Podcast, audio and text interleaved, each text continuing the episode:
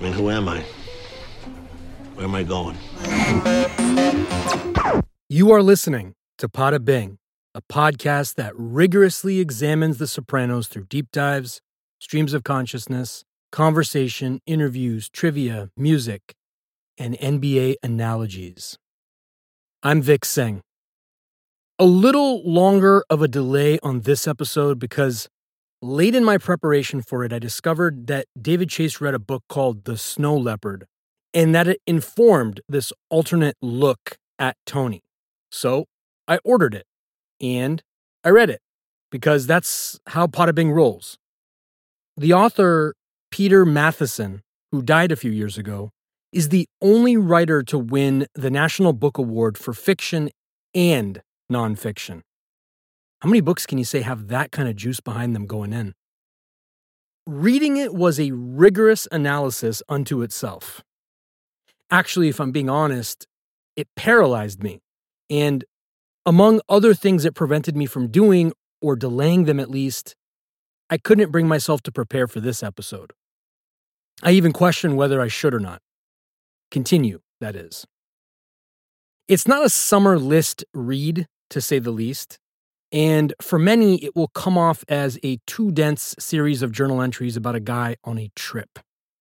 But for some reason, when I read it, and especially in the context of where I'm at with this podcast, what I had hoped to achieve with it, and on reckoning with some of the aspects on which I'll fall short, I felt profoundly grateful and lucky I stumbled upon Chase's mention of the book. The timing couldn't have been better. It's painful and forcefully inward looking, like Atreyu in front of the Southern Oracle in the never ending story or something. But as much as it wrecked me in a couple of ways, it built me up in others. In the intro, travel writer Pico Iyer mentions he's read it several times. And every time, as with all classics, it gives off a different light, growing as he does and shifting to meet the needs of every moment. That about sums up my feelings on The Sopranos, too. Thanks, Pico. Worth noting that wind and mescaline are part of the story as well. Unrelenting wind and rain and hailstones eliminate the faint hearted among us, is one of the book's central messages. The book is an account of a guy on an uphill journey to a mythical place in the Himalayas. And part of the journey, or purpose of the journey, is a chance to observe a snow leopard, the rarest of rare creatures. But even a rare opportunity was enough. For that alone, just the journey was worth it. Even if you never cross paths with the snow leopard.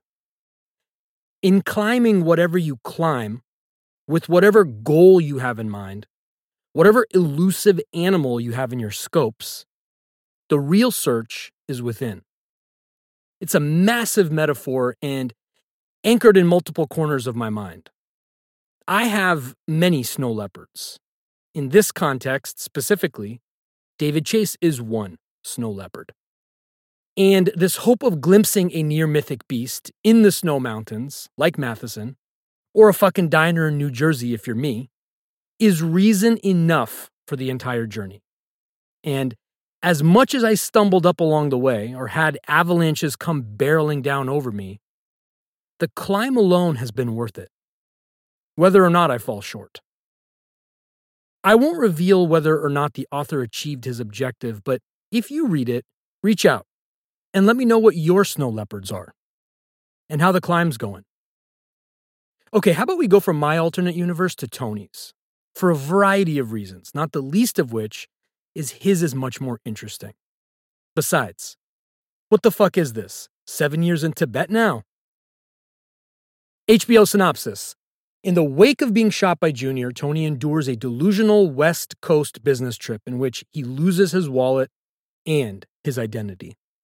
Carmela is joined at the hospital by family and friends Meanwhile, Silvio briefs a crew on how it will handle things in Tony's absence. And Vito stirs things up by asking for some of the late Eugene's business. This episode was written by David Chase and directed by David Nutter, who's directed on numerous shows, everything from X Files to Entourage, and won an Emmy for his work on Game of Thrones. Different director suggests a different look, and he delivered in more ways than one, as we'll see. Okay, the alternate universe episode. The feel and pace and otherworldliness of this episode was welcome. And I'm aware that's not the popular opinion, but it is the critical one. I've used the change up analogy before, but it's exactly that. And to extend it a step further, it's kind of like listening to an album by a favorite artist. Like so many great ones, the album hums along, not predictable by any means, but certainly in some kind of a lane. But then all of a sudden, you hear a no look pass from out of nowhere and it throws you. I think of Billy Joel's Street Life Serenade album. It hums along. Street Life Serenader, Los Angelenos, Roberta, then bang, The Entertainer. This was that to me. And like Joel, Chase knew if you're going to have a hit, you got to cut it down to 305, which he so did, down to the very last frame. You know, I read someplace that he said that when they wrapped on Silvio at the end of the show, he and Gandolfini remarked that that's the end of them working with a rock star.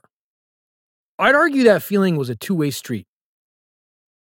Also, love Autopsy's use of the word jumpy. That's what other dreams in the show have been to this point, but not here.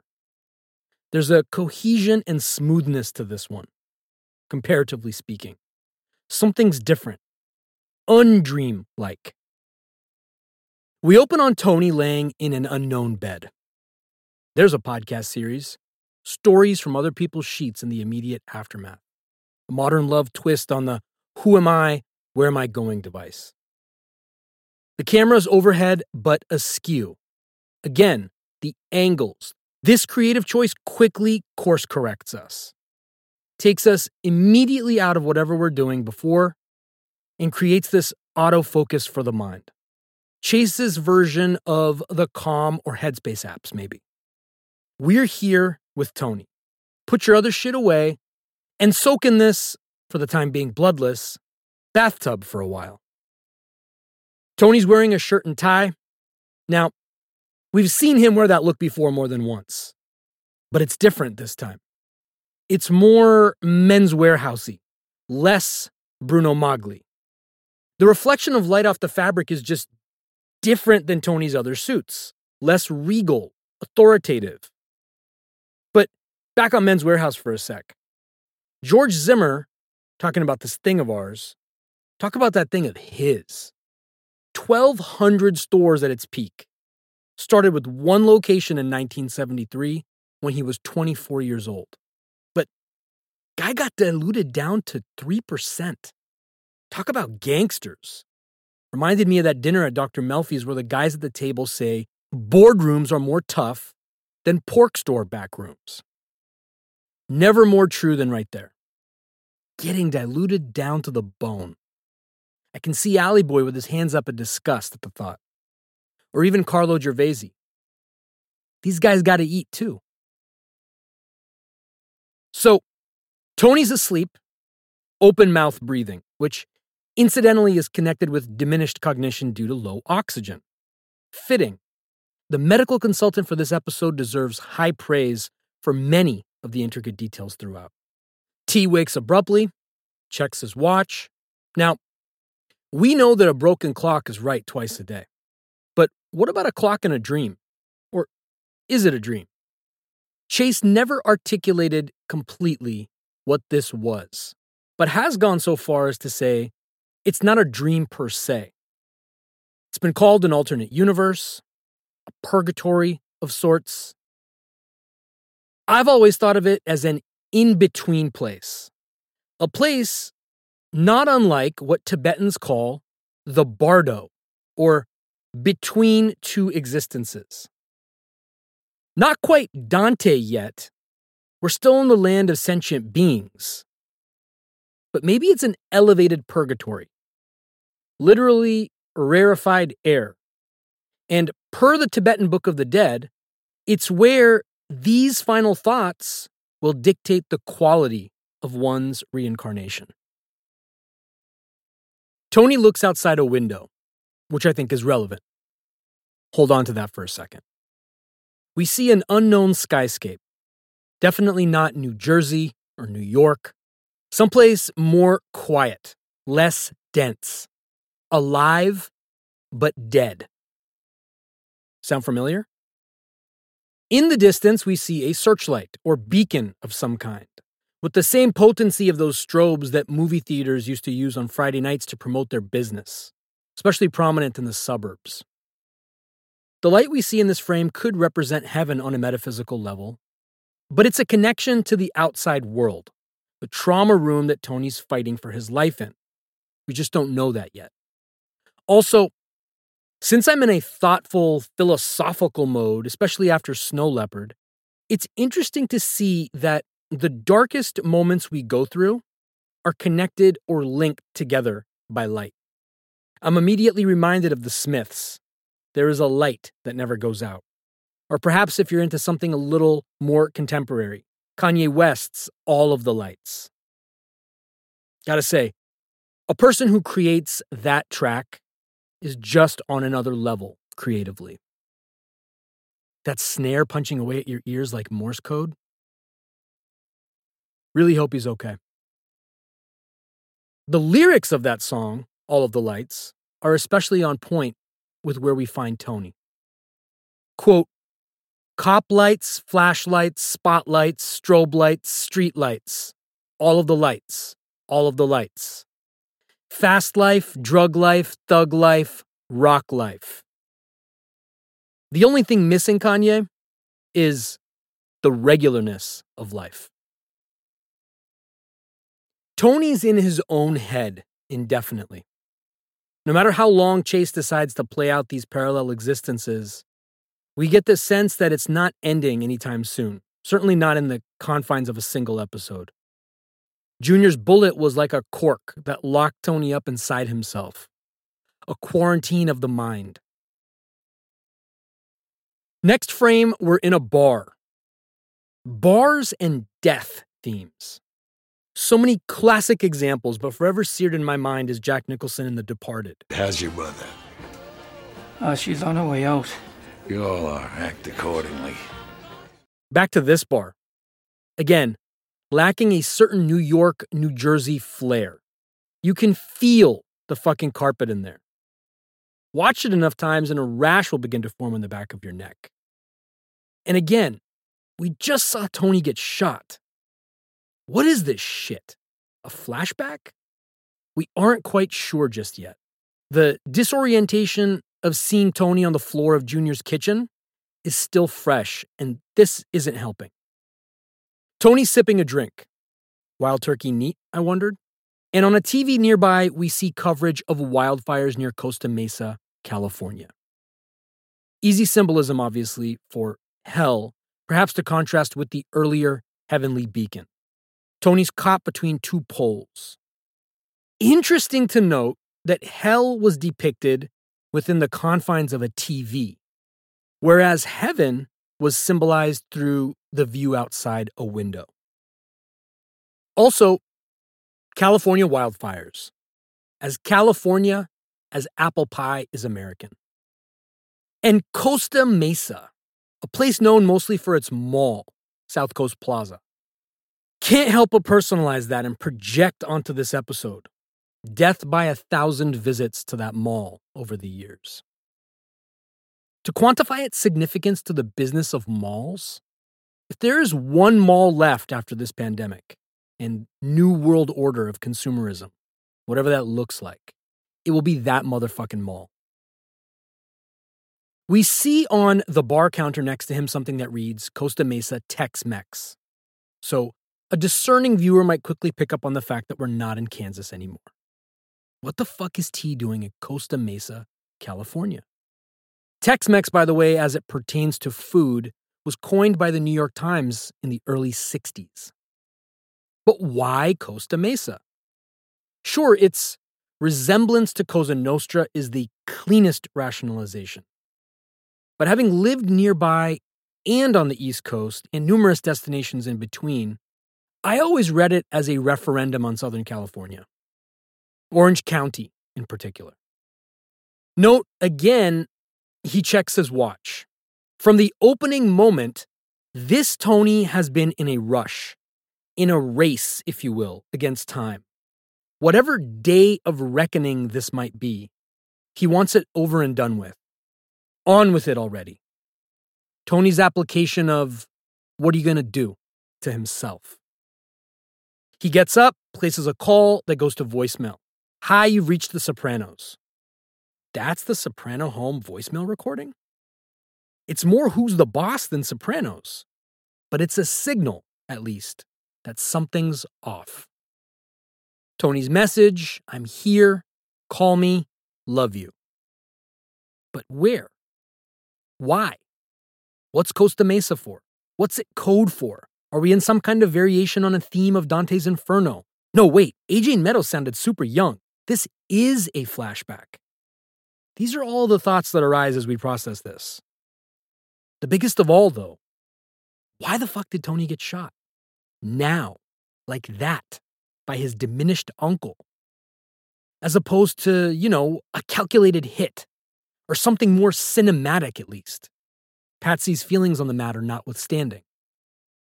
Note that as Tony heads back to the bar, and don't let the music distract you from this, but we see the profile of a man who appears to look the part of a corporate sales guy, right out of central casting or something but he's flanked by two guys in Tony shirts that, in a strange way, look like iterations of Tony Soprano, not unlike we've seen around the world in various places, conventions, and office parks and the like.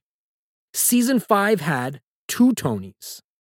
Season 6, at least in this alternate universe or Bardo, has three Tonys, even if just optically. It's strange even seeing it now, after so many views, Tony is in a room full of Tonys. And I think that's the whole fucking point. Something I've been going back to over and over and over again since I began this project. Doesn't matter if you're Italian or Puerto Rican, a Vishnu come lately or Woody Guthrie, a ZZ Top or a Wonder Bread Wop, a Jamal Ginsburg or a crooked congressman a degenerate gambler, or a laundry entrepreneur. Everywhere we go, like Tony, we find ourselves in rooms full of other Tonys, other variations or shades of us. And that, for me, has always been what Tony represents. Fucking occupation notwithstanding. A guy who keeps on keeping on, who was born into something he wants out of. The difference or the spectrum of this similarity is that some are better at changing their life lot, at encircling their own personal snow leopard, and getting that glimpse. Or if you're Mike Tyson, owning that shit and wrestling it in your backyard swimming pool. Anyway, Tony settles up at the bar and, as he leaves, picks up a briefcase. This is noteworthy simply because we've never seen Tony carry around a fucking briefcase anywhere but it's not completely out of whack. Maybe there are stacks of cash in there. Maybe he's doing a deal with the cartel associate who was at a conference in Costa Mesa. Maybe he's trying to fix Chris's cigarette stamp debacle. Interstate fucking commerce over here. Like Ice Cube said, domino motherfuckers on Friday, legal acolytes holler, Commerce Clause, motherfuckers! As he heads outside, he presses against his abdomen. A reminder and we hear a helicopter overhead. Connectivity to the Tony we know.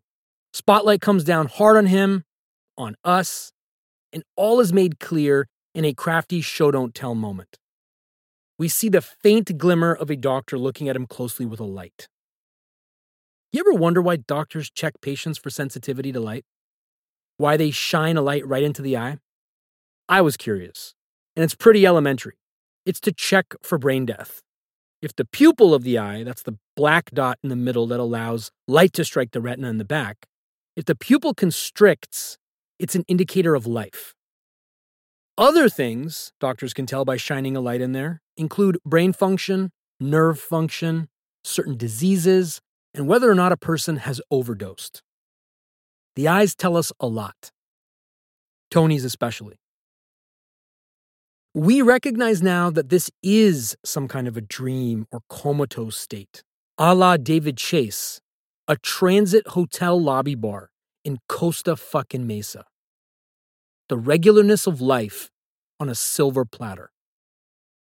Tony, or this version of Tony, undeterred by the light, forges ahead to his hotel room, at least for now. If this is his shot at heaven, he ain't going out like this. Not in Costa fucking Mesa. I will say though that Costa Mesa means plateau over the coast. And I'm down for a plateau purgatory situation as long as Nirvana's plateau is playing, the unplugged version, especially that breakdown at the end. Could put it on loop forever. Next day, we see Tony driving.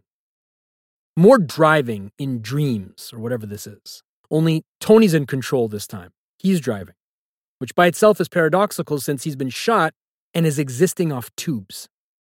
He's pensive. Also worth noting the stillness in all these frames so far. The stillness of Costa Mesa. There's no wind. Wind was a feature or character in the Snow Leopard too, for whatever that's worth. Anyway, Tony's driving and, like us, looks lost.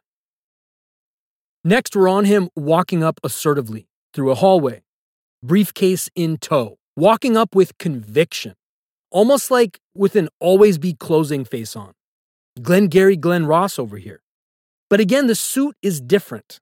The gold buttons and the buttoned collar are giveaways, and that's for starters.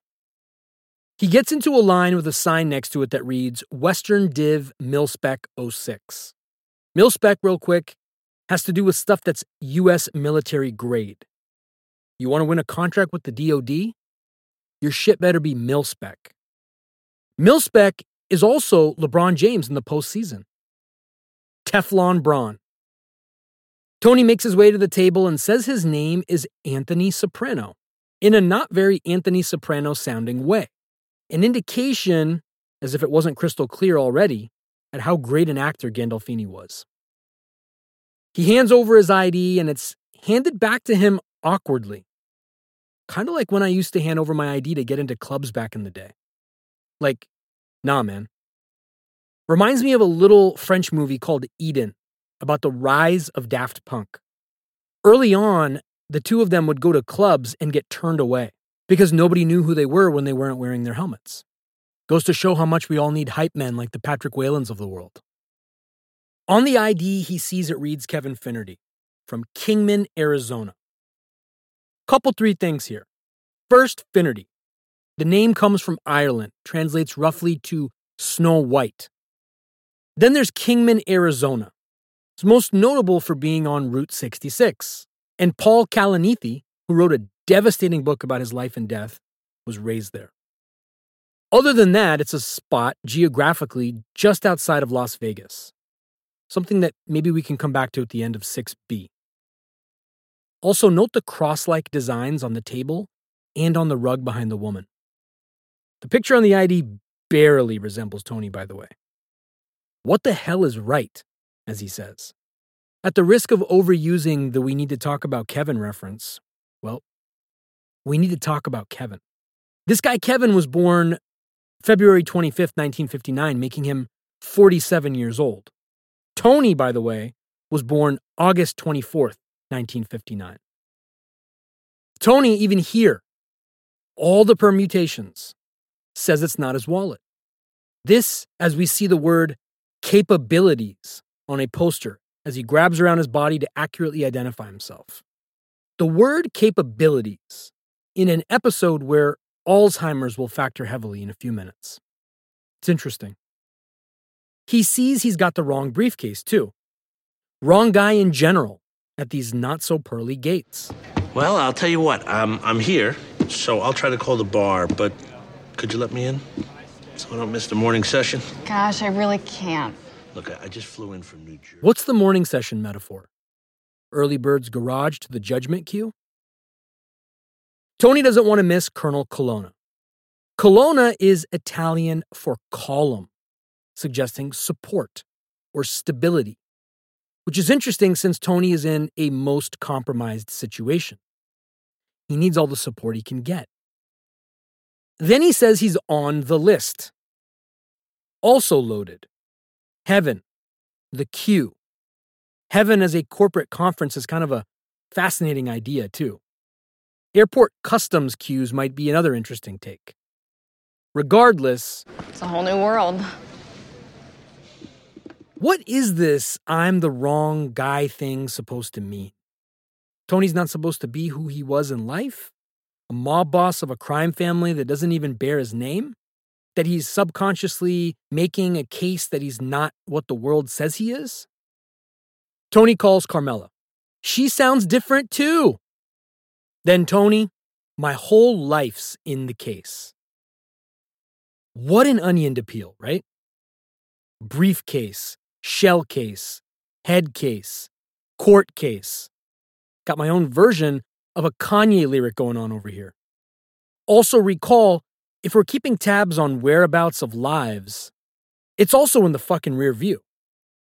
But what's really being revealed here, like the revelation in Snow Leopard, is that the suitcase, the snow leopard, the purpose of the quest, if you will, is a thinly veiled metaphor for sense of self. Who am I? Where am I going? Crazy how we lock onto objects or ideas to find that answer when it's really supposedly inside our very selves. Also worth noting, when he says my whole life's in the case, he looks up. Tony checks back into the Radisson, or he tries to check back into the Radisson. They're completely sold out because there's six conventions in town. Try the Omni, he's told. That guy wasn't talking about one further south than like Carlsbad, was he? The place is like 45 minutes away. But nevertheless, more symbolism, as Omni suggests omnipotence, omnipresence, Om, God. This second hotel was actually the Crowne Plaza Hotel on Von Karman. I lived in an apartment just down the street for a year when my wife was a grad student at UC Irvine. When Tony looked out the window at the end of the episode, my apartment was out there somewhere. No beacons, though. Well, maybe the Diamond Jamboree Asian Food Complex. That's definitely still a beacon and one of the few reasons to go back. Anyway, the Radisson guy's less than helpful. Great branding for a company started on such high hopes and aspirations. Named after the French explorer and fur trader Pierre Esprit Radisson. The counter guy makes a face as a ratcheted down Tony heads off to make other plans. If only he knew who that guy was, right? Would he have handled it differently? What is this, sliding doors now? Note that as Tony walks down a hallway back to the bar, the framing is such that the walls are almost closing in around him. There's a claustrophobia to his existence, to our existence with him in this parallel universe dream comatose state. Guy heads back to a bar, also has an Edward Hopper kind of feel to it. If, that is, Edward Hopper took a take on airport transit hotel bars in Costa Mesa. It would certainly be a high watermark for Costa Mesa. Tony sees the same bartender from a night before and tells him he was there last night. Brings up the blackened grouper sandwich he ordered, but then canceled because of his stomach. As if he were the only one who ordered blackened grouper. Quick culinary aside grouper, along with tilapia and mahi mahi, are ideal candidates for crusty sandwiches because they hold firm. They don't fall apart once they've been cooked. Stretch, no doubt, but interesting that distressed Tony ordered something firm and stable. And before this off the reservation cocksucker goes Anthony Bourdain over here, mahi mahi all the way. You ever look at a grouper in the wild? The bartender remembers there was a guy that looked like him, ordered the same thing. Takeaway, we've all got a doppelganger. and random transit hotels are where you'll find them. He left before you, the bartender says. Deep. Did the wrong guy make it out of the Bardo claiming to be Tony Soprano? And he never came back, the bartender continues. Is that an allegory to death? I admit I'm obsessed with this notion of Tony being in a queue. There's no evidence of this or any affirmative statements made by anyone I've come across to suggest this, but after 50 viewings, it's just a scaffolding my mind has put up that I cling to. Tony getting this view of the afterlife, almost like a fly on the wall, not unlike us and the show. We are getting this view of the life of a guy most of us are a million miles apart from, but we get front row seats to every space he inhabits. Tony left before us, and he never came back. It's hard to not say that like Clubber Lang in Rocky 3, but I tried. Seriously, though, there's actual, literal, real finality to that statement. And I'm sure Chase and his brain trust would never have imagined that line to play so deep after the show's run. Tony asks the bartender if he knows who Kevin Finnerty is. Thanks, T, because we're wondering the same fucking thing. KF, the initials. I even played around with those like a Rubik's Cube for a time. Great doc on that I just saw, by the way, on Netflix. Check it out. Yet, the best I could do was slip in a weak NBA reference Kenneth Faried, the manimal. But even here, all roads lead back to North Jersey. Always. Faried was born in Newark and attended Technology High School there, near where the hospital exterior shots were filmed. Guy was the toughest baller in Essex County for a time. Another guy at the bar chimes in, says he drives a Lexus. Does that mean Kevin Finnerty drove in from Kingman, Arizona? Not the craziest thing in the world, but company trip and with John Wayne Airport right there. Either way, nice work in of a product placement. Sales were up the following year in the US market. Just saying. But no road trip for Finnerty. It's a joke. Infinity is a play on Finnerty. Finnerty or Infinity drives a Lexus. This fucking guy. Doesn't he know what we're going through here? Of course he does. And that's the whole fucking point.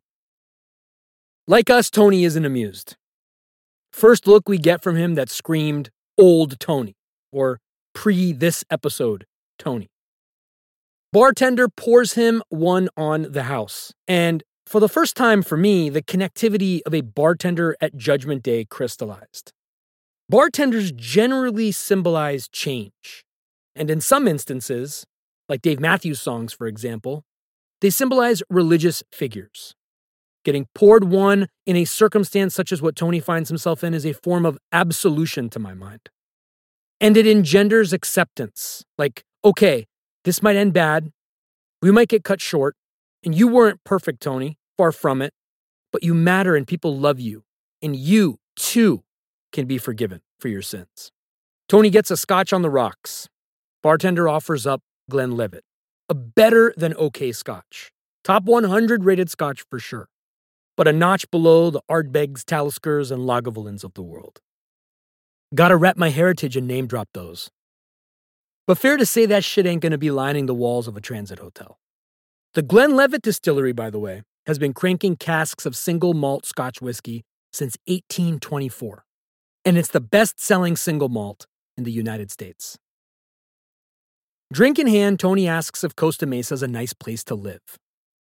Bartender says, Around here, it's dead. Okay, gotta adjust myself in the chair here. This is Chase in the ring, early Tyson, moving calmly about as an opponent negotiates a way into a few punches.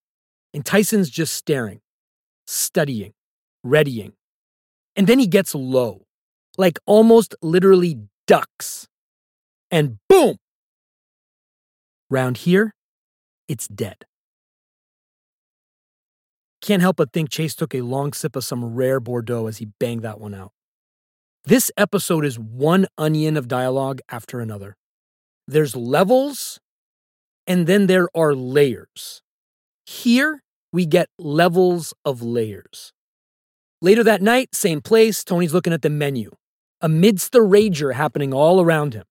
Again, he orders the grouper sandwich. Man with the bad joke comes around, tells him to scrap the sandwich and come eat with him and his two buds.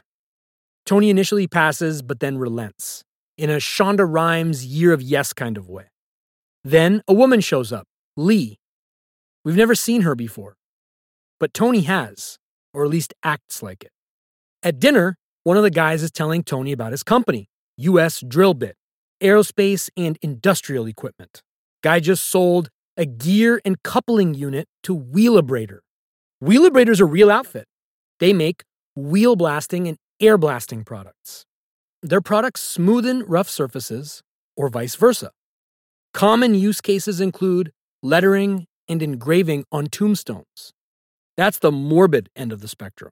For your garden variety regularness of life spectrum, they're used to clean industrial and commercial structures. Full circle, the gear this guy's company sold to Wheelabrator, a gear and coupling unit, are more or less the centerpiece or where the fulcrum of power lies in the blaster. Now, look, I rented a pressure washer once, so that's the extent of my qualifications on that front, but I like the thought of an air blaster metaphor to the show. I doubt Chase wore goggles and a jumpsuit when he scribed his masterpiece, but the visual is not that much unlike a diamond miner. Constantly refining over a career, over and over, combustion after combustion, to extract that diamond. And Tony Soprano is as good a gear and coupling unit as one can get in a character. Sommelier Corner, the bottle of wine next to Tony is Corvina, an Italian red. Corvina means raven, which of course suggests loss or something ominous. And recall, we've seen a raven before in this show, in Fortunate Son, when Chris got made. Pontecorvo, too. Could mean things are trending down for Tony here on out. Let's call this the Bardo revelation and see if it holds water as we come to the conclusion of this version of a Himalayan climb. The woman mentioned earlier is at dinner too, and she's curious about how Tony made the jump from selling patio furniture to precision optics. Bad deadpan, of course, would be all the better to laser focus his gaze on her. But we get an interesting piece of information. Bardo Tony used to sell patio furniture. And you can't really do that out the back of a Crown Vic. So we're realizing that this Tony is not of that world, the world we know up to this point. And on patio furniture sales, well, sales are sales, man. And the more competitive and opaque the market, the better.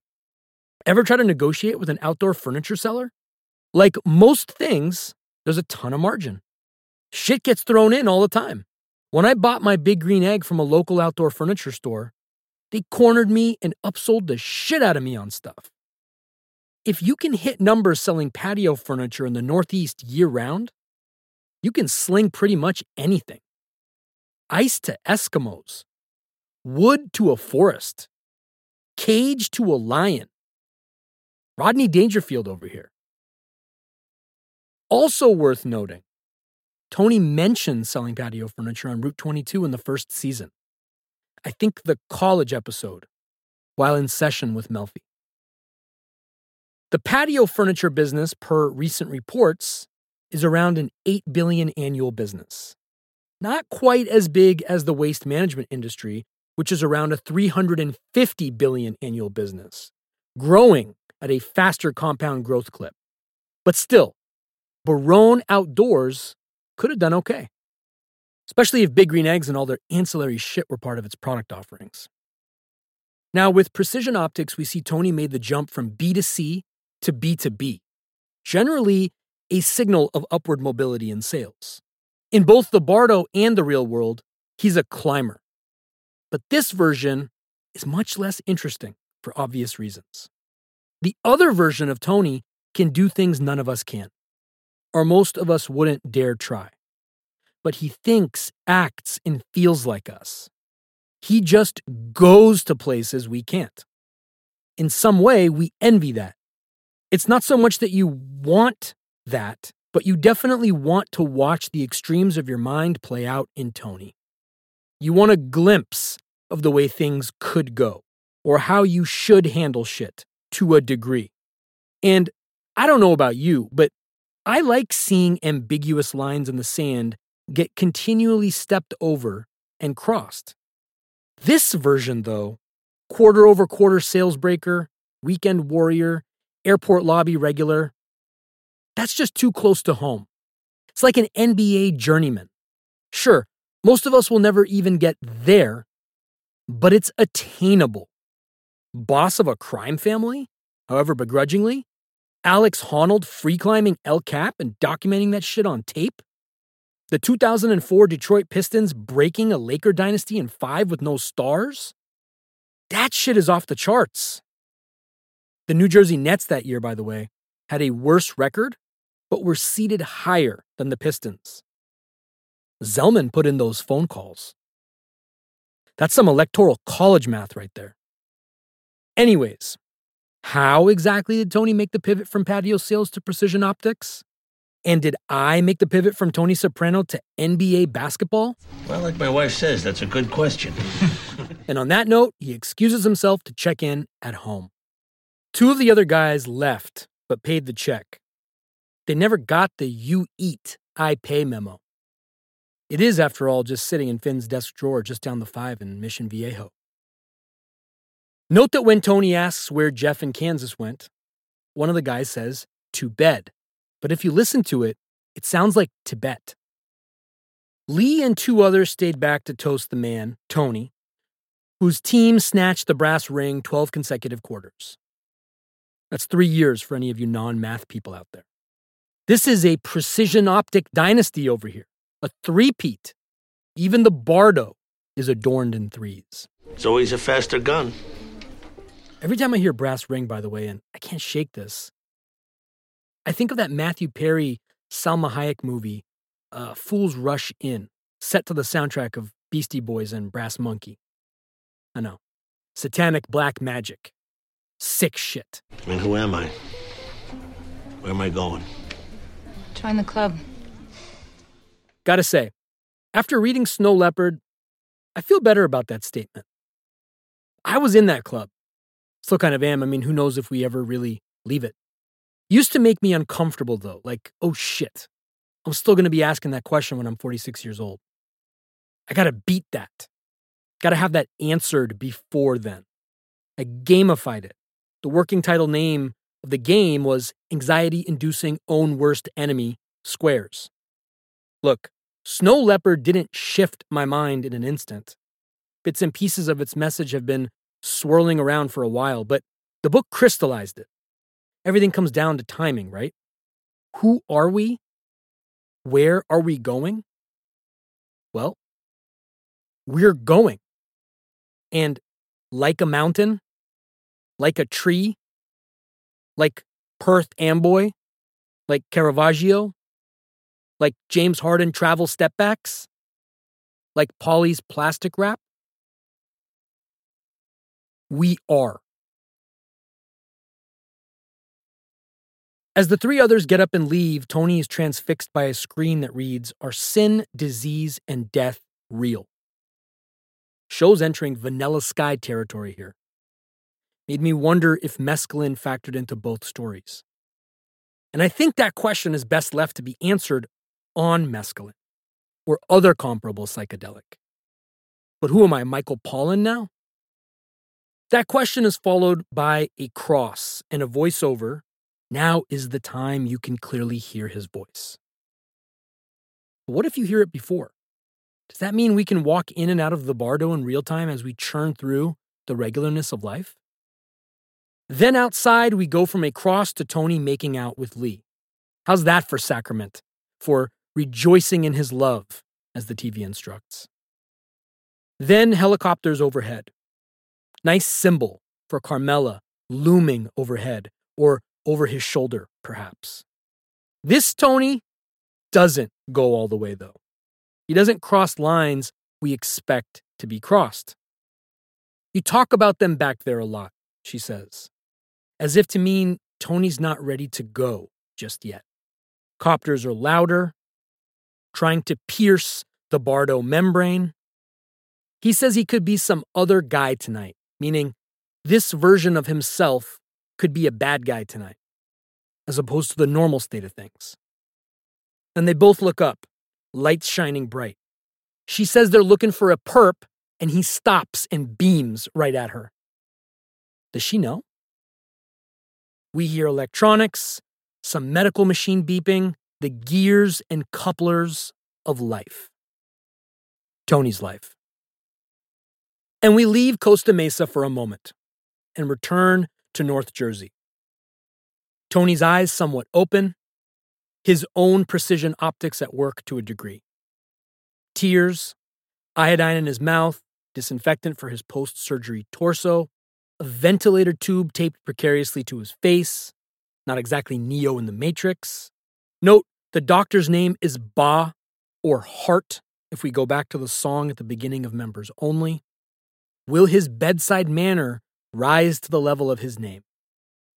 We learn Tony was peaceful and then started convulsing. Doc calls for Ativan, commonly used before, during, or after surgery to calm a patient. We see Carmela, weathered and worn down, on her own journey of sorts to see how this is going to play out. And Meadow, perfecting the stoicism she's expressed since day one. He rips his tubes out, his equivalent of stuffing himself with a pillow, like he said to Melfi, or involuntary reaction to rejecting what's happening to his body. Seems like even in the bardo, Tony suffers from a form of panic attacks. Then, as soon as the doctor says take the family out, Tony speaks. Who am I? Where am I going? The bardo does bleed into the regularness of life, it would seem. Certainly in Chase's depiction of it. Carm shouts back, We're right here with you. Doc insists they leave. Getting the breathing tube back in is something they're not going to want to see. Mr. Bedside Manner over here. So much for that ba. Then AJ shows up, says Matt's car wouldn't start, that's why he's late. As irritating as this might seem, and remains for many, it's accurate and relatable on so many levels. My mom spent time in the ICU when I was in high school, almost died. I was there every day for a week, but I remember stalling, being strangely AJ, creating a self indulgent bubble around myself. Things were good in my life grades, girls, sports. I was 16. I wasn't ready to potentially have to watch a parent die in front of me in a hospital. What is that even? Like, what the fuck? And so I thought that awkward distance and denial was pulled off perfectly. Later, Carmela and Meadow walk out to the waiting room like Kings fans after three consecutive playoff losses to the Lakers in the early 2000s. This hospital, by the way, was filmed in North Hollywood, same place as the show Scrubs. But the exteriors were New Jersey, of course. Paulie's snoring, comedy amidst the chaos. Christopher, Silvio, and Vito are also there. Everybody's interested. But there's a duality here that goes back to Carm telling Tony he has no friends. If you were to make a pie chart and carve out how much of this was genuine concern versus how much of this was angling for the future. It'd be interesting to see where each one of these cats would fall. Vito, we know, he makes it very clear. And it started as far back as last season when Benny was in the hospital. His pie chart is all about that edge. Guy's been inhaling more oxygen than calories. His head's filled with air. Thinks he's got a shot at being boss of the family. So Carm wants AJ to go home and man the phones. Paulie, Van Helsing, let's go. That's a reference, of course, to monster hunter Van Helsing, played by Hugh Jackman in 2004.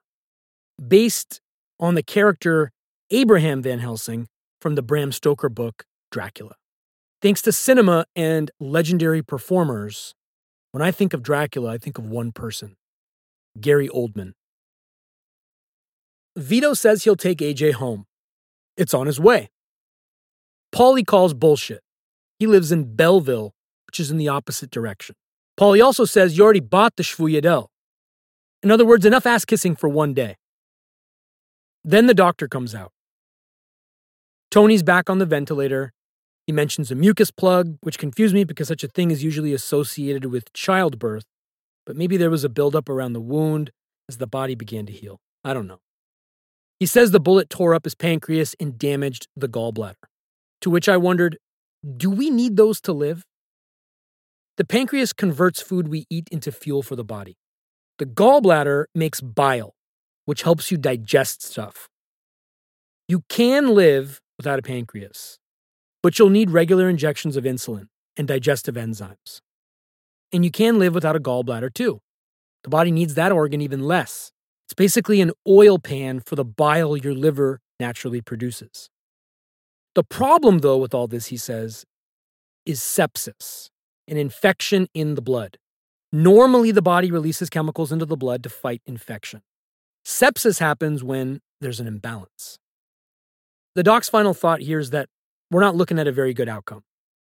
Now, there isn't really a playbook on how to deal with or handle situations like this. But Edie Falco's performance is really all you need as a guide. She reminds us in these moments to just be, be, be.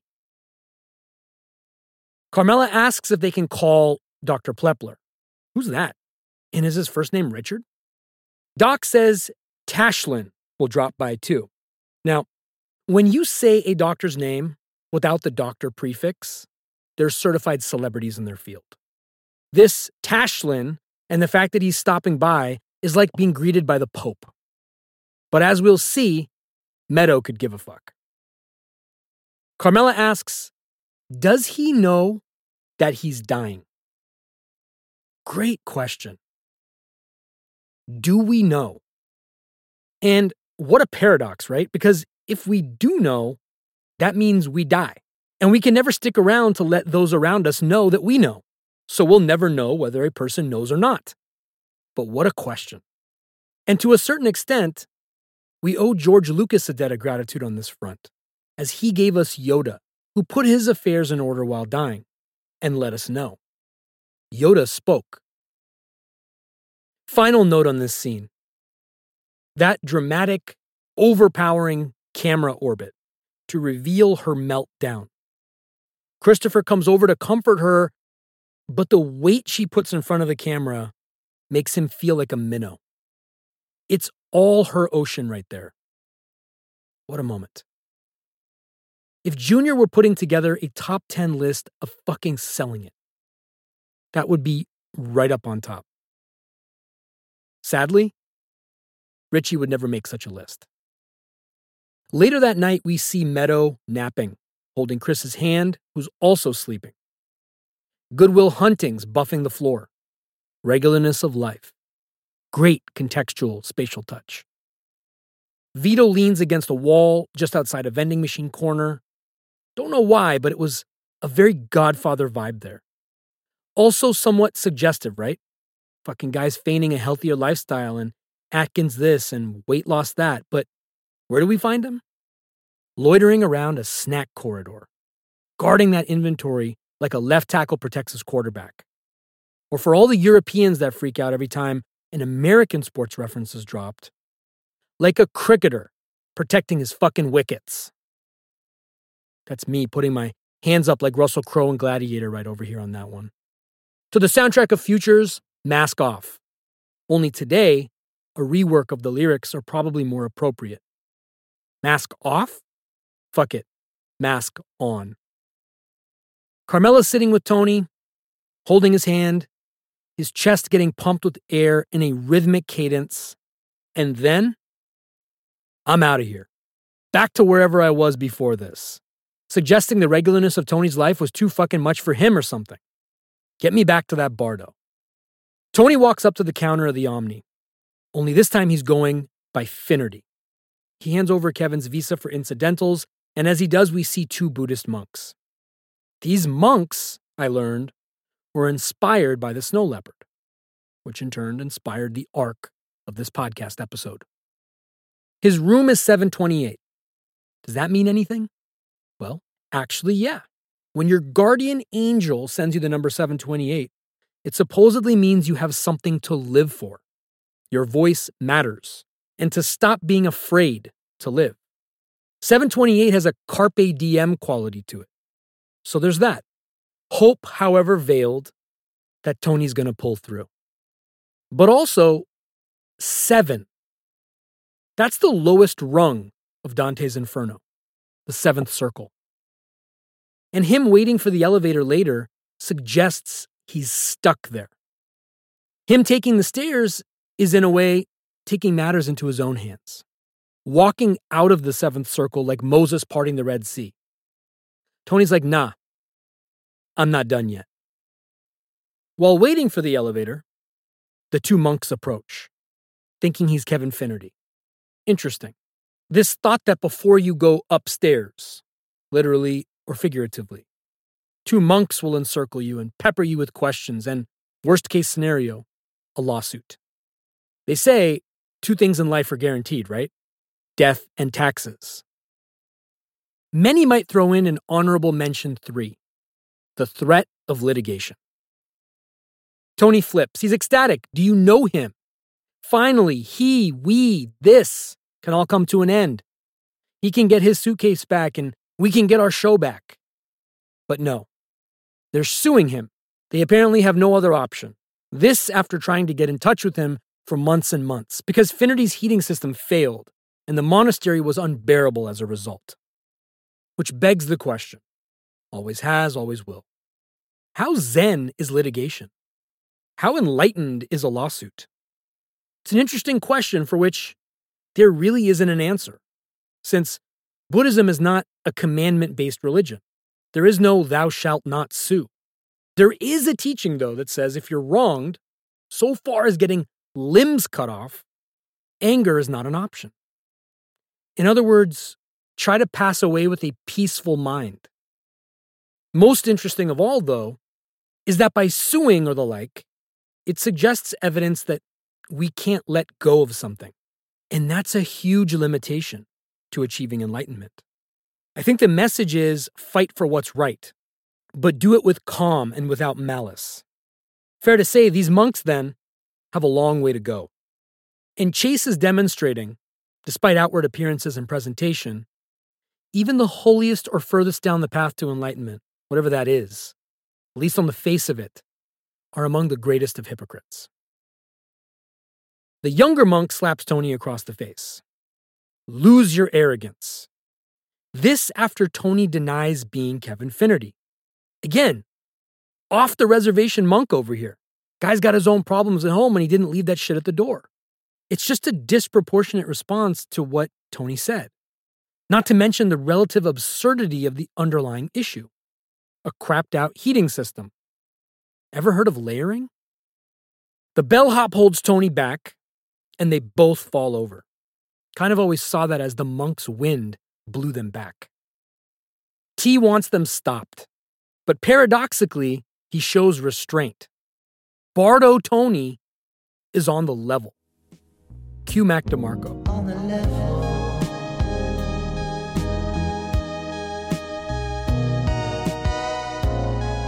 Okay, we're in the hotel room, and Tony's telling Carmela what happened.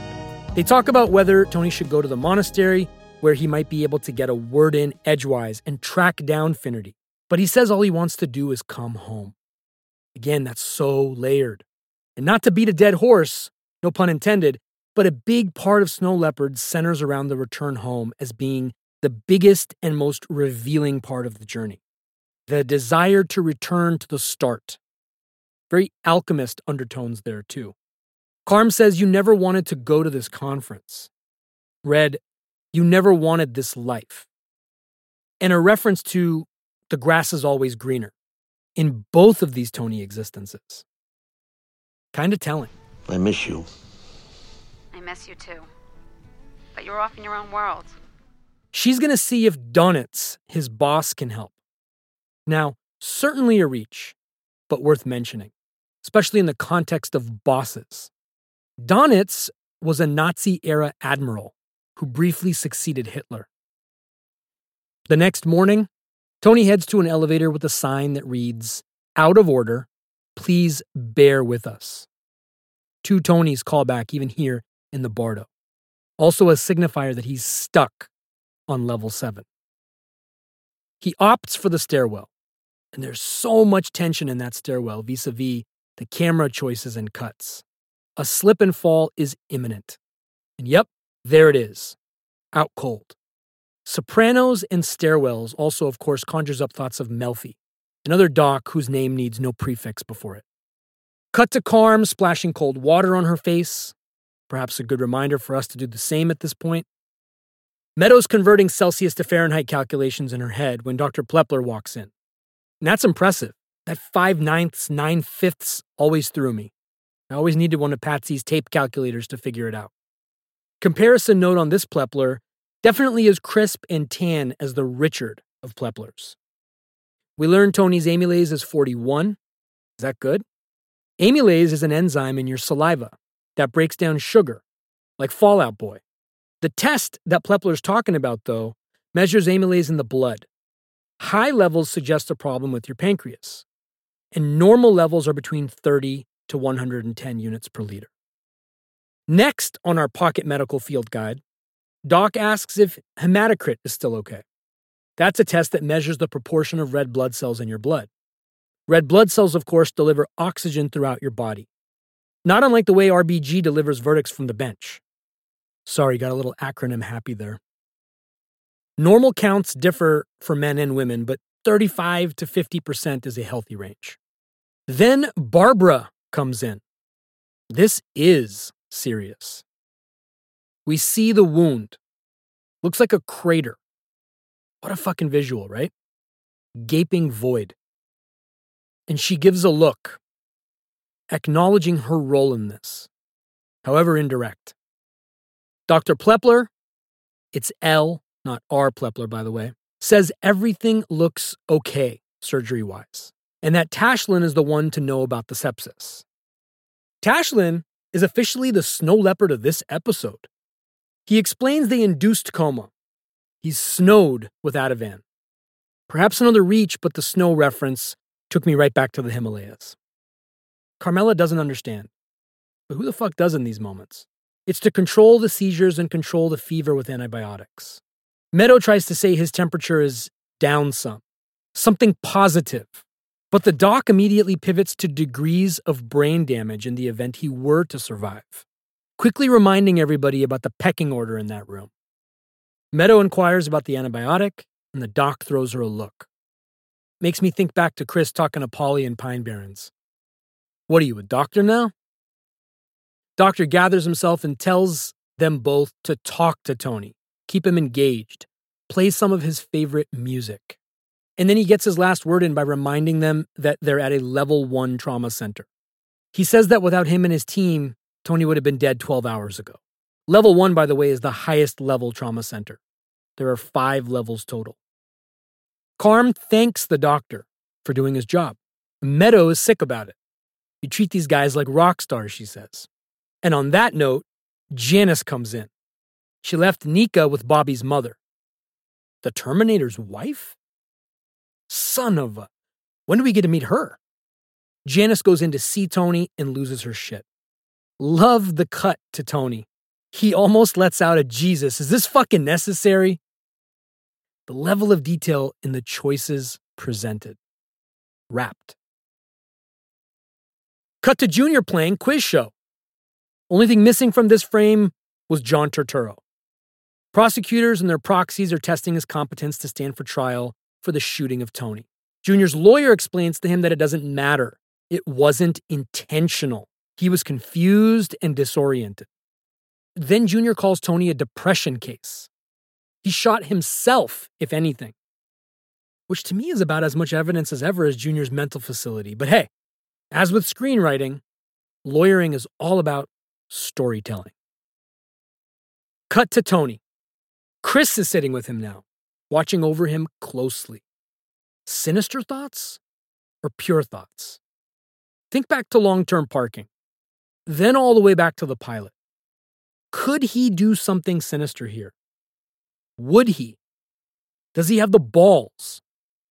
Versus, like, is he that much of a gunner? Thought crosses the mind, is all I'm saying. And that ambiguity is the cornerstone of everything we see. Like the camera's in focus, the objects before us are all crystal clear, but everything's opaque. Inner thoughts, theirs, ours, David's. Cut to Pontecorvo's funeral. Sad to say, a funeral brings us back to normalcy, but hey, we take what we can get. Silvio's taking charge. You got any beefs? I'm the one you come to. Did he rehearse? First order of business Vito wants the sports book in Roseville by rights. It was Pontecorvo's before him. His argument is that he's a feudal lord, and as such, whatever was Pontecorvo's escheats to him. But Chris isn't feeling that. Ever since Adriana, he's like Drake in that song In My Feelings. You know, and when you popped off on your ex, she deserved it. I thought you were the one from the jump that confirmed it. Trap money, Benny. I buy you champagne, but you love some Henny. From the block like you Jenny. Next in the queue of grievances, Ally Boy wants to sever ties with Junior. Cut him out. End this embarrassment. Vito's on board. Says he Marvin Gayed his own nephew, which is a reference to the singer who was shot dead by his own father. And also, Vito said gay. He's dropping seeds this episode like Tyler the Creator. Interestingly, similar to Junior's situation, Gay's dad fired two clips into his son, but got a reduced six year sentence on account he had a brain tumor. He lived until 1998, where he died in a nursing home. Next, more Vito, this time to Bobby. Bobby, all due respect, where the fuck were you that night? Why was the skipper babysitting Junior? I had other family obligations. It's my wife. I like that Vito got this moment. He's young, scrappy, and hungry, perhaps literally, like Alexander Hamilton in this moment. And he's not throwing away his shot.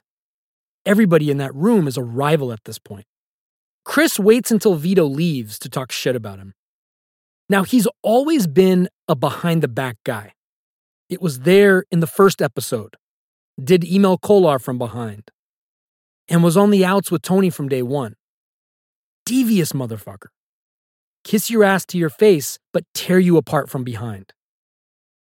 But now it's loaded into a semi automatic weapon, and he's just letting it fly. He's got to make an issue out of everything lately, and it's got to catch up with him. The question is when. Paulie says Roseville's been Junior's territory since the Big Bang, which means it should go to Bobby. Point being, Vito already rakes. But Bobby was a caretaker, a piss boy, stool softener page boy, or whatever. Does that entitle him to Junior's estate, as it were? Can't help but think that if Tony were listening to this, it'd go back to that table with Carmela when they argued over their split. You're entitled to shit. Personally, I say they should have settled this on the court. Vito versus Bobby, one on one, first to 11, threes or twos, make it take it. Quick, easy. Vito's likely much more formidable now, movement wise at least, since his days on the court with Ralphie. Jesus Shuttleworth over here. Anyway, Paulie calls Vito a kiss ass, then says he's buying T Asterio for the room. This show is hypocrisy in the same sentence. Chris awkwardly says he don't need that. How the fuck does he know? Wait for it. We'll know why soon enough. Again, devious. Next, Chris aims his scope at Pontecorvo, calls him a fucking mutt at his own funeral, his own pledge brother, for Christ's sake. Pissed he took the easy way out. Who wouldn't like to take the easy way out, he says. Regularness of life is too much for Chris, but he stuck it out. Sill, in a moment of empathy, suggests maybe he was suffering from inoperable cancer or some shit. This after knowing he told Pontecorvo the Florida thing was off. Always made me wonder if he felt a little complicit here. I'm talking single digit percentage points, but still. These guys are human. Cut to Hesh in a waiting room donated by Mary Pusillo, or the memory of Mary Pusillo. That surname, by the way, was recently tied to a major mob bust in Jersey called Operation Fistful. That Pusillo was a Genovese associate. Anyway, Hesh says suicide runs in families. It's true. It's one of two prevalent risk factors for suicide that and psychiatric illness. But Janice is unmoved. Then Vito says maybe he was a homo and felt there was no one else he could talk to about it. Janice gives a not so subtle eye roll to his not so subtle comment. And a great autopsy observation. Janice's baby immediately looks at Vito after he says that. Cut to the hospital. Meadow says AJ came by. Carmela says he was supposed to bring Tony Bennett's box set from home. Speaking of, anybody else see in Tony Bennett a slightly better looking Phil Leotardo? Anyway, Tony and Tony Bennett? That's news to us. When have we ever heard Tony listen to Tony Bennett? Got me wondering if Tony burned a CD of Tony Bennett favorites, what would he include? And would he write in Sharpie Tony B on the disc? Just wondered that. And a couple of songs came to mind. One for my baby, and one more for the road, in honor of Fran Felstein. I want to be around for his current predicament. They all laughed when reflecting on the executive game and the good life when driving to and from Whitecaps, aka the Gulf of Sorrento. Now, don't get me wrong, Tony Bennett is cool. Legend. But what about Steely Dan, Carm? Or the Chi-Lites? What could be more perfect than I'd be in trouble if you left me now? AJ's outside talking to a reporter. They're brainstorming series ideas, growing up soprano. My first reaction today was damn, too close. And where are the masks? Carmela comes out and snatches him away from her. Same way as Zion Williamson takes the ball out of people's hands after they rebound it. Everybody's pitching in except him. Well, he was pitching shows outside, but that's different. She sends him off to a deli on Broad Street for bagels. An assortment. Love the delivery of that word, the meaning behind it, the intention. But did you notice how she hands him enough cash to buy the deli on Broad Street, along with all the bagels in it? Back in Tony's room, Carmela pulls out a stereo and says Chris sent it. Ah, the cobwebs are slowly removing. Speaking of, where's Artie? He's conspicuously absent. Now, did Chris beat Paulie to the punch, or did he flat out steal Paulie's idea and take the credit for himself? She starts talking to him about Med, how much she's grown up, what she knows. This over his Darth Vader breathing apparatus. Always remember, guys, there's good in them both. She pulls out some CDs she brought from her car. Starts with Smoke in the Water by Deep Purple. A nod back to the season two premiere. That song is on when Tony crashes into a barricade. Those situations always make me wonder if they got a two for one sync deal.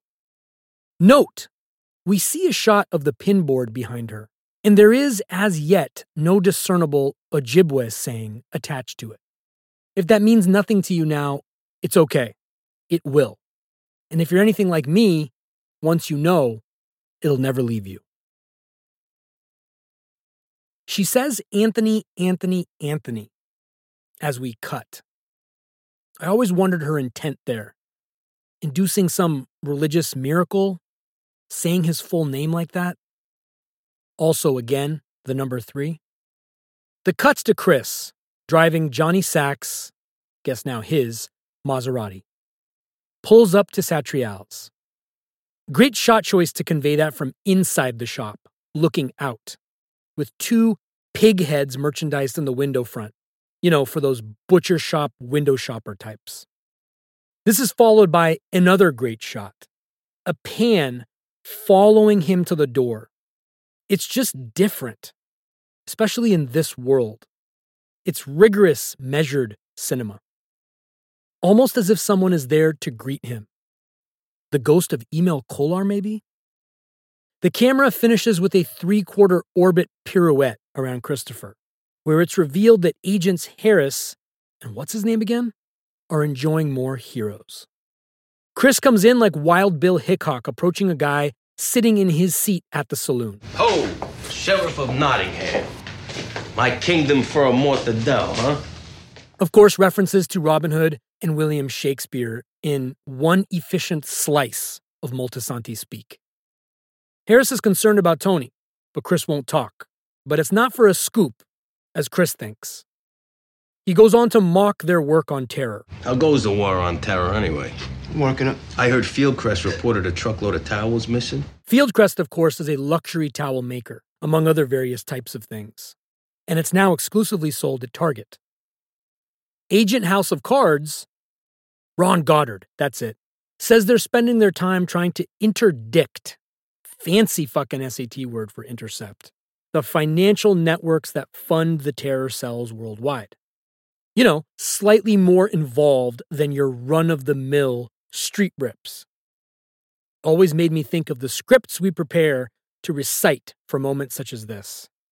Too human, too classic. I interned for Morgan Stanley Dean Witter in college for a stockbroker. I used to intercept tickers that were 8% off their high. Why 8%? Fuck if he told me. But if I told people I interdicted laggards from interfering with clients' diversified pool of assets, I sounded like a fucking high frequency trader to all the aunties at my mom's dinner parties. And that's what matters, right? Anyway, they say Chris should pick up the phone if any Middle Easterners or otherwise cross his path doing things like hijacking trucks. Naturally, Chris balks. He won't talk to them, but they drive their point home by bringing up Matush. Chris downplays it and throws Adriana under the bus again. If self preservation were a tree, Chris would be a sequoia. Back on Carmela, and one of the best performances of the series, set to the music of Tom Petty's American Girl. It's later in the day, as evidenced by the light. Also, the clock proves this by reading 637. Before Tom Petty, we hear doo-wop music. There's a Moon Out Tonight by the Capris. She switches it to American Girl, saying that it's a song Tony played the whole weekend down on Long Beach Island. That's the barrier island that runs a big chunk of the coastal length of New Jersey. That song, sadly, was the last song Tom Petty ever played live before dying in 2017. Big sink for film and TV, too. Beyond The Sopranos, Fast Times at Ridgemont High, Silence of the Lambs, and more recently, The Handmaid's Tale. She mentions Artie and Charmaine and when they broke up for the first time, the first of many. Nice touch, as we're in on that joke. And we'll take that fucking boutonniere, thank you very much. She mentions Charmaine's behavior around water. Always took that as oil and water symbolism, Artie being water to Charmaine's oil. Regardless, this is human. This is real. Regularness of life. Edie makes it so meaningful and important. To pull from Snow Leopard again, it's the epitome of the doctrine of hard realism. Charm, we learn, got cramps eating a calzone, and Tony had to rescue her. To which I ask, when has the word calzone ever been used in language and not elicited a laugh or a smile? I'm asking. She breaks down beautifully, but manages to squeeze out a pep talk. Strong as a bull, you're going to get through this. Basically, the exact opposite of everything she's heard from the experts. Because if you don't believe you're going to catch a glimpse of the snow leopard, why would anyone even bother? As she sits down next to him, the camera pulls back to reveal the room. For the first time, I wondered, where's Melfi? Why didn't she come by? To hell with protocol. This feels big. Too big to sit out. Carm brings up the pilot, going to hell She's apologetic. It's a sin, and she will be judged for it. You're a good father, you care about your friends, but she can't bring herself to say good husband, and rightfully so. But she does say she loves him, and he's not going to hell. There's a long lock on her face. Great acting. She's just so good, and her syncopations set to the crescendo of Tom Petty's song are quite affecting. Just enough emotion to let you feel. Cut to Tony or Kevin or both. Could be Castor Troy and Sean Archer in Face Off at this point. He's in an ER. A new doc says there were things on his CT he didn't like, so he ordered an MRI. Throws it up on the lights. He says there are black holes in his brain that show oxygen deprivation, which suggests Alzheimer's. Tony's response of, What? is writing craftsmanship of biblical proportion. E.B. White got up out of his grave for that one. Tony calls it a death sentence, and he lets this doctor know that he's not even Kevin Finnerty. And when the doc asks him what his name is, he says, What's it matter? I'm not going to know myself soon. Another revelatory line if you listen to it enough times. What's it matter? What's past is past. You are what you are now. Nothing before matters. Screams presence. Controlling what you can control. And not worrying about much else. Doc says he's fine, except for the minor concussion. After a fall like that, he could have broken his neck. Again, paralleling what happened outside his mind. That shot would have killed anybody else. And that extra weight he put on, in some strange twist of fate, was a form of body armor. As the doc leaves, when Tony cries out, I'm lost, that's just another morsel to put in our quotations book. How many times on our upward climb through whatever does that come out of us? Now, back to Tony, Tony Tony, that is. Meadows visiting. Says AJ wanted to come, but got a real bad stomach flu. Her law firm has been cool about her being there, and Finn's coming out from California. She says she was reading something and wrote it down to share with him by Jacques Prévert. Note that her hands shake as she reads it. The poem is Pater Noster, Prévert's take on the Lord's Prayer, Our Father. And it has a certain last rites kind of feel to it. And if that was the end for Tony, pretty fitting that it came from Meadow, as their connectivity, I've always felt, transcends the show itself. Autopsy said this poem saved Tony's life, and I agree. Prévert mentions the pools of the Tuileries Garden in Paris. And I think the part that jolted Tony was this because you know what's in those pools? Ducks. Cut to the Soprano family backyard. Another establishing shot for normalcy. Carmela's inside, stand up sleeping in the shower. Downstairs, AJ and Meadow are enjoying the spread of food, no doubt dropped off by every wife in that thing of theirs. Bobby's there too, quietly enjoying. Meadow watches on as AJ stacks food on his plate. What happened to the stomach flu? He says a little Pepto Bismol was all that was needed. Then it's revealed that everybody's there Vito, Paulie, Patsy, Silvio. Vito passes gas while nibbling on a green of some kind, sitting in the same spot Tony would have been if he was watching TV in there.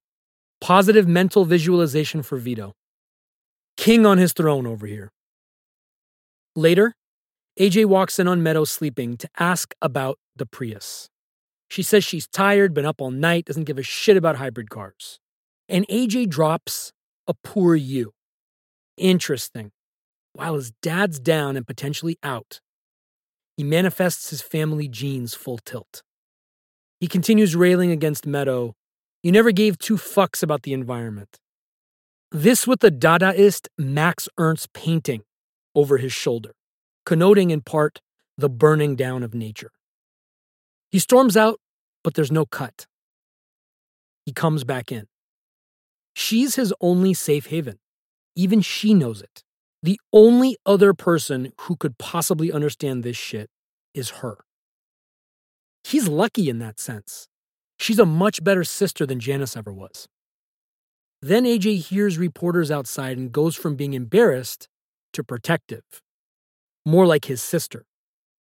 He yells, fuck you, right into a camera. And we see that, unlike Meadow, who knows who she is and where she's going, his identity is still fluid and spilling out. Cut to Rowan Carm in a hospital cafeteria. Rose says she'll sit with Tony. Carm says family only, but thanks. Thought that was kind of harsh. Why so steely? For all intents and purposes, she is family. Carm brings up Angie. The whole roster of characters in this show is coming out now. Says she called. Guess she's busy over there with her body shop. Carm feels disrespected. She's old school too. Also relatable on several levels. There's always an awkward internal negotiation when a loved one or extended loved one is down with a health issue. How much is too much? Kind of feels like too much is never enough. I'm dealing with something in that realm as we speak, and I think back to this Angie moment often. Then, Ro asks if she'd like grits. What the fuck do grits have to do with anything right now? Likely comfort, but Carmela and grits? Doesn't add up. Could also speak to that awkwardness I just mentioned. I've certainly said equally awkward or asinine things in similar situations. Then AJ walks up. Look who's here. Hey, Fabio, I'm available. Ro is so great at turning on a dime, playing the room. Also, Fabio's been referenced before in the show, too. The first time was to her own son, Jackie. And then we get this incredibly powerful, timely exchange between Carm and Ro. Ro starts things off by saying that AJ shouldn't get a pass, should assume some responsibility. Carm protects, protects, protects. And then Ro takes the gloves off. That's a fascinating psychological nugget. But it don't change the fact that if that kid don't pull his end in this, he's never gonna forgive himself, and nobody else should either. It's just that Tony has always loomed so large for AJ. Well, maybe it's just that AJ is a selfish boy who doesn't give a shit. I'm sorry your son is no longer with us, but don't use mine as a guinea pig for your ideas on parenting. I never saw you take a hard line. Well, why do you think I'm talking to you like this? Ro handles that blow no problem. Why do you think I'm talking to you like this? Carmela softens, then defends AJ again. Tony's open incision is very hard to see. Carm as a mother is ride or die till the very end. Rose eye roll as a friend, never better than right there. Cut to Soprano motorcade making its way up the driveway. Silvio leads in a Yukon, driving Carmela and Meadow. Paulie kicks all the photographers to the curb. Inside, Meadow pours herself a drink while Carmela answers questions about Tony and Junior. Note Paulie peeps his head in to listen. Subtle. It says a lot about Paulie, too. Also, note Meadow repeats aloud that Finn is flying full fare coach. Why? She trying to get Carm to pay? We see him, Finn that is, in dental school, some kind of lab, molding a retainer. Nice hair, by the way. Dental school is sucking for him, so coming out serves two masters. Carm's done answering questions, but the investigators mention that Junior made mention of the McGuire sisters, the singing trio, and Sam Giancana. Has to do with the Kennedy assassination. What's all that about? Well, briefly, one of the sisters, Phyllis, was involved with Giancana, who was a boss in Chicago, and is claimed to be one of the reasons Kennedy got elected. Phyllis was subpoenaed during one of his cases because he made a claim she knew all about JFK and RFK's transgressions. Now Bobby's listening in. Nostradamus predicting style. Carm rolls her eyes and says Tony was three when Kennedy was shot. There's three again. She sits down, Bobby consoles her, and we cut to late night at the hospital. AJ's there this time. Sees Janice and Barbara walking out, Jan still crying hysterically. He moves in, sees the tubes and fluids of different colors moving in both directions. Then Carmela enters and sees AJ talking to Tony from afar and stays back. Great moment. AJ's telling Tony about Shelby GT400s, a far cry from the Prius, but really the point here is anything to distract him from what's happening.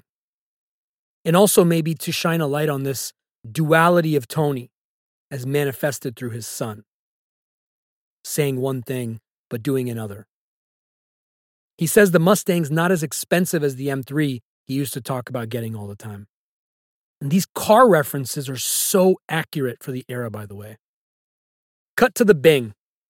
Ahmed, first we've seen him, and Muhammad are drinking at the bar and greet Chris. They know Tony too. Couple of three seconds of screen time, and these guys are already players? Is this a beat for what Harris was talking about? Or a red herring to throw us? Let's see. Cut to next day, hospital. AJ in a blanket. He stayed the night. It's actually 11:30 a.m. Nobody bothered them all that time. AJ says he's going to get Uncle Junior for this. You're my dad. And I'm going to put a bullet in his fucking mummy head. Rough, but that's the emotional response we've been waiting for. Meadow comes in to relieve him, immediately notices fever's up, and AJ says he overheard the doctors talking about it. He goes out to see Carm, and she's so proud. He harnesses that proudness by dropping a non sequitur that he's flunked out. 1.4. The dean said there's no point in coming back. With your father in a coma. No, I didn't tell Dad. Be positive, everybody said. My God. I tried really hard in philosophy, but that professor. With your father in a coma. That second, with your father in a coma, was a gift to us. Trying to find a silver lining here, AJ says he tried really hard in philosophy. Proof that the grip Nietzsche puts on a person is real. Carm goes in the room and says, Anthony, can you hear us? Again, thoughts on why she says his full name. Why not just Tony? Is it just seriousness? Stakes? Differentiation? What makes us say and do the things we do in moments like that? And finally, we cut back to the Bardo. And what Bardo would be complete without Kenny G sounding music? It's actually an instrumental of Day After Day, the Badfinger song. The original is quite good, and there's a prescient lyric Looking out of my lonely gloom, day after day, bring it home, baby, make it soon. And as we opened, we close inside a Costa Mesa hotel room. A Hotel California, if you will, complete with the shimmering light up ahead in the distance. At least one more time, Tony has to stop for the night. Shoes off, crunches his toes like John McClane recommends in Die Hard. Then, Moby. That song, man. Recorded in his home studio off the Everything Is Wrong album from 1995. Tony looks at the phone, the portal back to New Jersey, but hesitates to get to it, to pick it up. Certainly not with the same urgency with which he went for it at Junior's, which is important to mention, by the way. He wanted to live. He didn't want to stuff himself with a pillow, even though he said it. But here, he hesitates to dial and ultimately changes his mind. I always saw the phone as a metaphor to come to, to rejoin them. He's just not quite ready yet. He's got more work to do in the Bardo.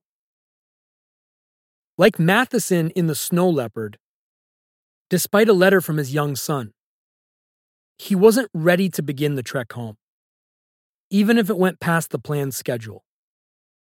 Not when there was more work to do. The book, like the show, reminds us there are no happy endings, or endings at all. Everything's in constant movement, a continual state of becoming. That's why remember when can be dangerous.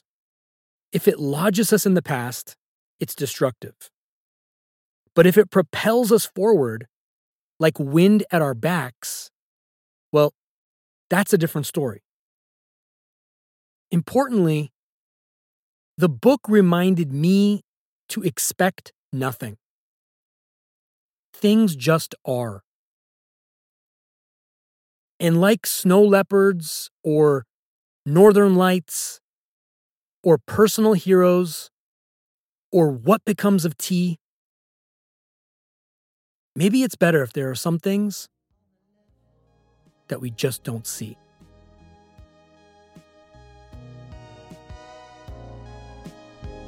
That's all I got.